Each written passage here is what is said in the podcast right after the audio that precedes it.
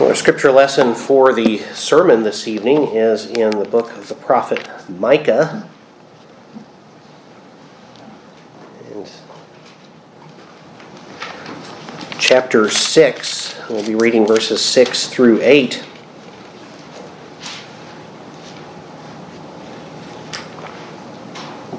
And thinking as a have a title for the sermon in the bulletin here is the meaning of sacrifices, and maybe I should have had it something like the meaningfulness of sacrifices, or uh, because what we read in this scripture lesson has more to do with the attitude that we bring as we come to worship the Lord.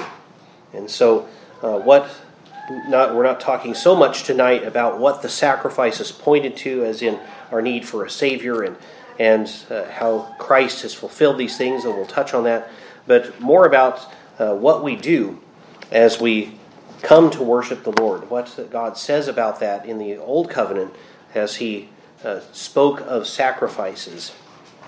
And so we read this evening Micah chapter 6, verses 6 through 8. This is the word that God gave to the prophet Micah, and so it is infallibly recorded by inspiration of His Holy Spirit. So we have here before us the very word of the true God. With what shall I come before the Lord and bow myself before the high God? Shall I come before him with burnt offerings, with calves a year old? Will the Lord be pleased with thousands of rams, ten thousand rivers of oil? Shall I give my firstborn for my transgression, the fruit of my body for the sin of my soul? He has shown you, O man, what is good. And what does the Lord require of you but to do justly, to love mercy, and to walk humbly with your God? Thus ends the reading of God's holy word for us this time. I pray that the words of my mouth and the meditations of all of our hearts may be acceptable in the sight of the Lord. In Jesus' name.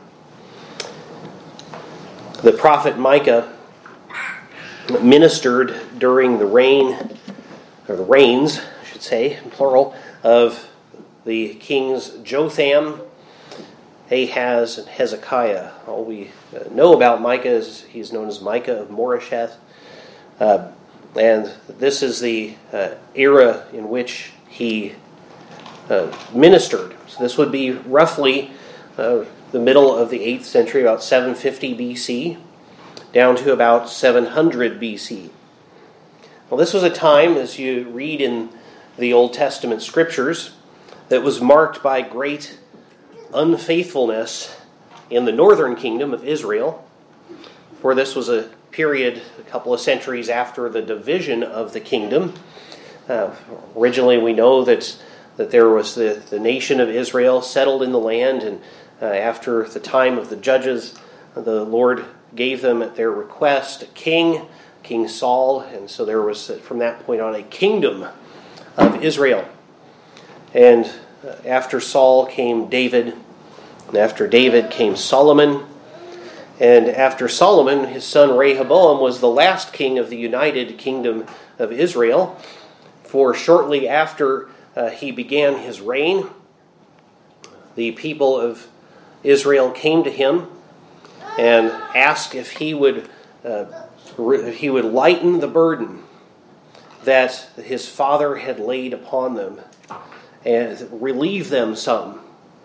And we know that Solomon did not always reign wisely, so the Lord, though the Lord had given him wisdom. We'll talk about that, uh, touch on that a bit tonight.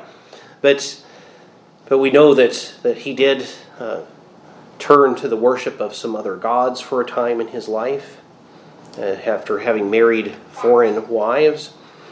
And that the Lord had said that he would break up the kingdom after Solomon's day because of this sin of Solomon's.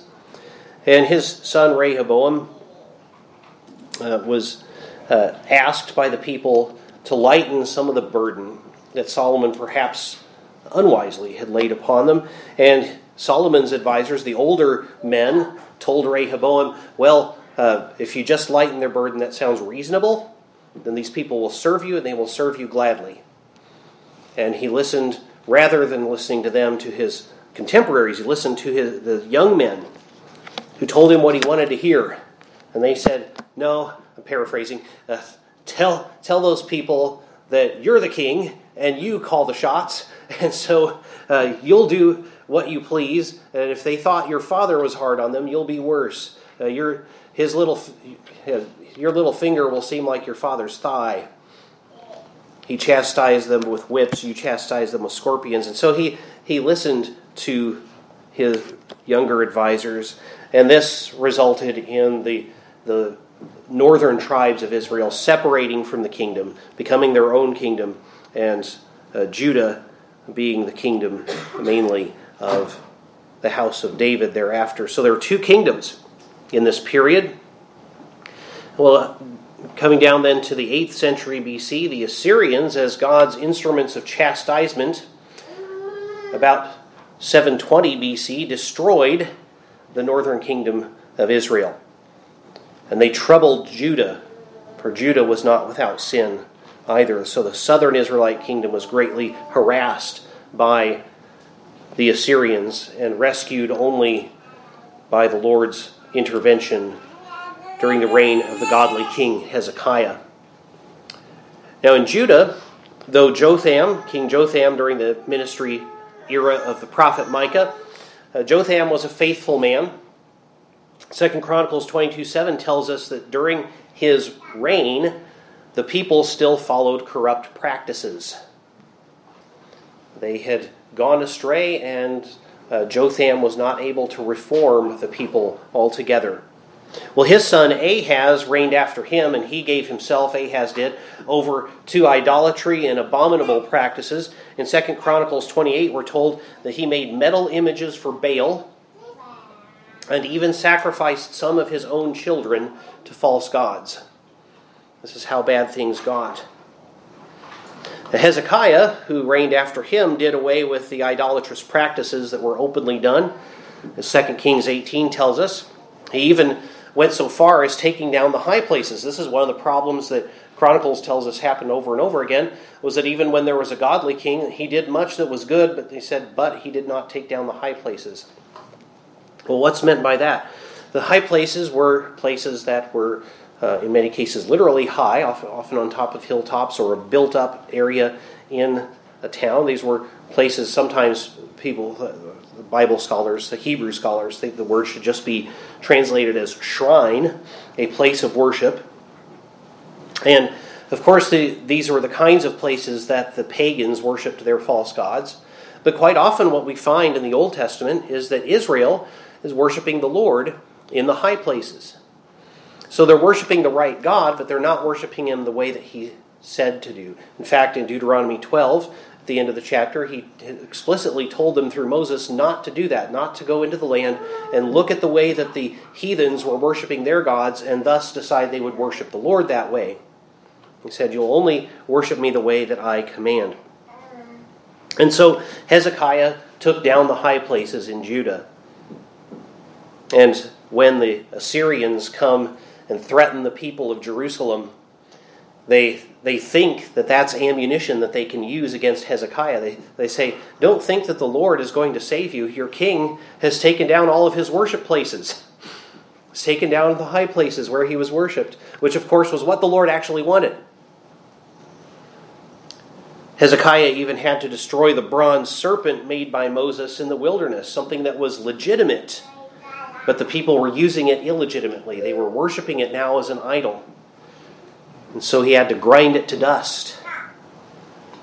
That's a good lesson for us for another time to think of how uh, what we need to do to deal with idolatry, even good things when we make them into idols, we need to get rid of. Now, what Hezekiah couldn't do is he was carrying out these reforms, and he did a great deal that was good. What he couldn't do was change people's hearts. So that when he died, his son Manasseh apostatized, fell away from the Lord, though he later had a brief uh, had a repentance of his own, but it was so t- near the end of his reign and so brief that it didn't have any apparent effect on the people. But the people seemed content to follow Manasseh when he left the Lord. So, in our scripture reading, and I might just mention as an aside, the Bible doesn't tell us, but uh, Hebrew tradition says that Manasseh put the prophet Isaiah to death by having him sawn in two. So, our scripture reading here takes place in the period uh, leading up to uh, ending with the, uh, the reign of Hezekiah. And Micah is uh, living in a time when the northern kingdom is incredibly faithless, and the southern kingdom has a lot of problems, even though they have a couple of good kings. And in this time of religious unfaithfulness, through Micah, the Lord points out the importance of coming to the Lord's temple and not doing it just with the, the outward forms of the worship, but with the right attitude of heart. Even the legitimate sacrifices done according to God's word are meaningless without a changed heart. As we read in verse 6 of Micah 6 With what shall I come before the Lord and bow myself before the high God? Shall I come with him? Shall I come before him with burnt offerings, with calves a year old?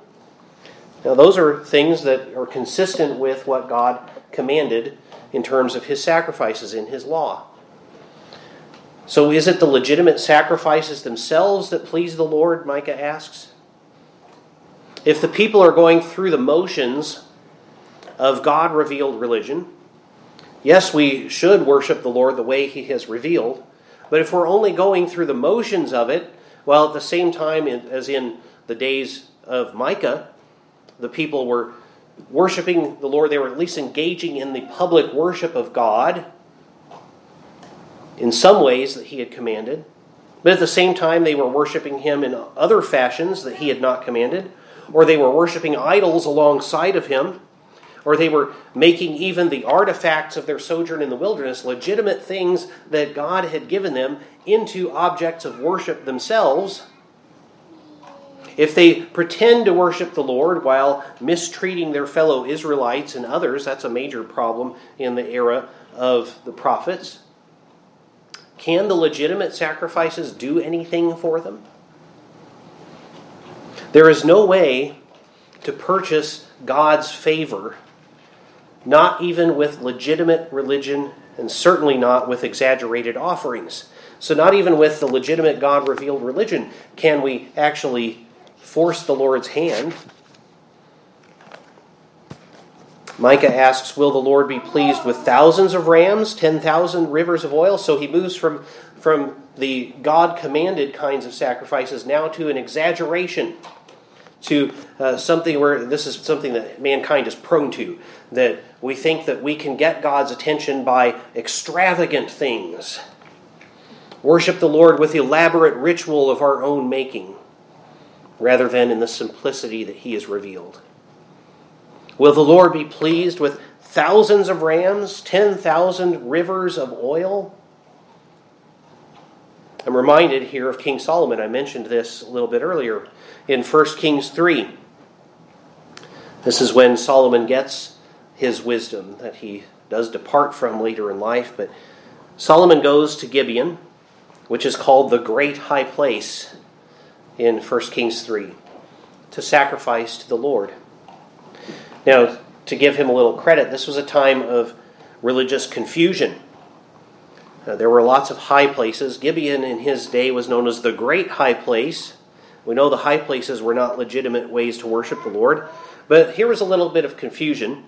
The Ark of the Covenant was in Jerusalem. But the tabernacle that Moses had constructed the original bronze altar were still at Gibeon.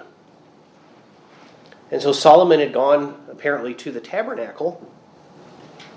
And he had this practice, we were told, and here's where we uh, see some addition to God's word that was that Solomon was engaging in. He had this practice of offering elaborate sacrifices of his own devising.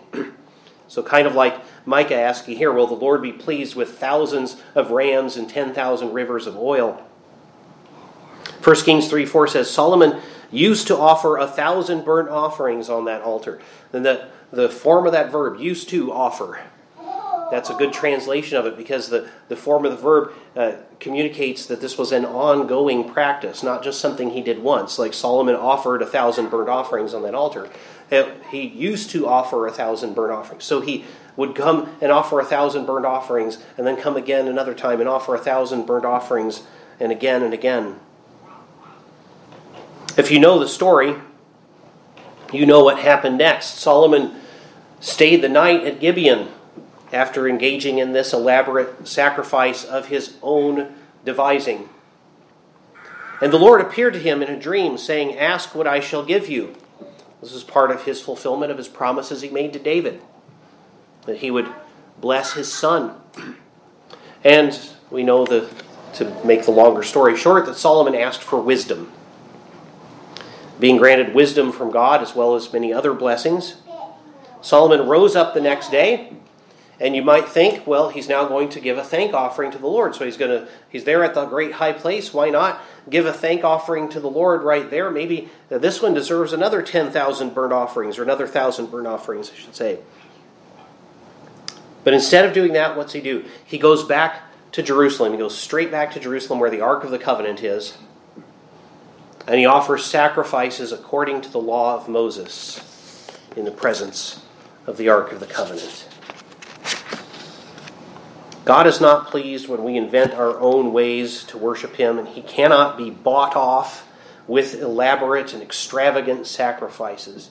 No matter how valuable to us, whether it's thousands of rams or rivers of oil, or even our beloved children. I Think of that, the warning that Moses gives in, in uh, Deuteronomy 12 when the Lord says, Do not look at the way these people worship me and think, that sounds like a good way to worship God. He says, For they even sacrifice their own children. When people start down the road of worshiping in their own way, they end up worshiping in more and more sinful ways. And Micah asks here again, this is facetiously, I think, he asks, Shall I give my firstborn for my transgression? The fruit of my body for the sin of my soul? And remember, Micah is living in a time when King Ahaz did that very thing, sacrificing his children to a false god, as if giving up his own children was going to buy him something. Now, Micah, though, on his own part, is being absurd here. He knows that the Lord won't accept that kind of sacrifice, and he's called such sacrifices abominations. He's likely pointing to the wickedness that's going on directly around him, like with that with King Ahaz. Leviticus 18:21 and 20 verses 1 through 5 enlist the death penalty for child sacrifice. Micah knows that this isn't something that God actually wants him to do. He's using uh, he's using hyperbole here. He's being uh, exaggerating for uh, purpose. Deuteronomy 12:31 says any attempt to worship the Lord in such a way is an abominable thing that the Lord hates. So this isn't going to please the Lord whatsoever. None of these things please the Lord. What pleases the Lord is a changed heart. In Hebrews 11, we read, Apart from faith, there is no pleasing God.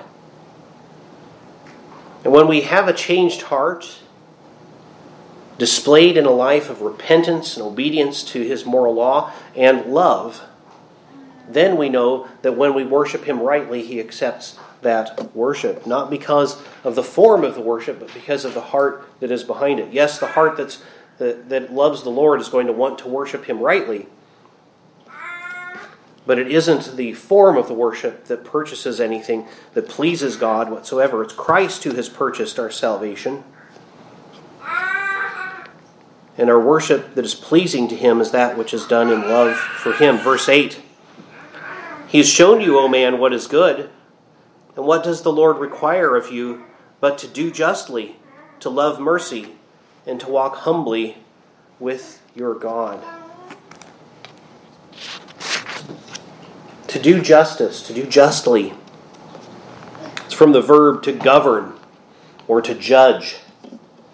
It means to make righteous judgments and to govern as God would govern. If you're somebody in a position of authority, you govern as God would govern. Or all of us have authority over things in our lives. We govern ourselves the way God would govern, to do justly, to love kindness, to love mercy.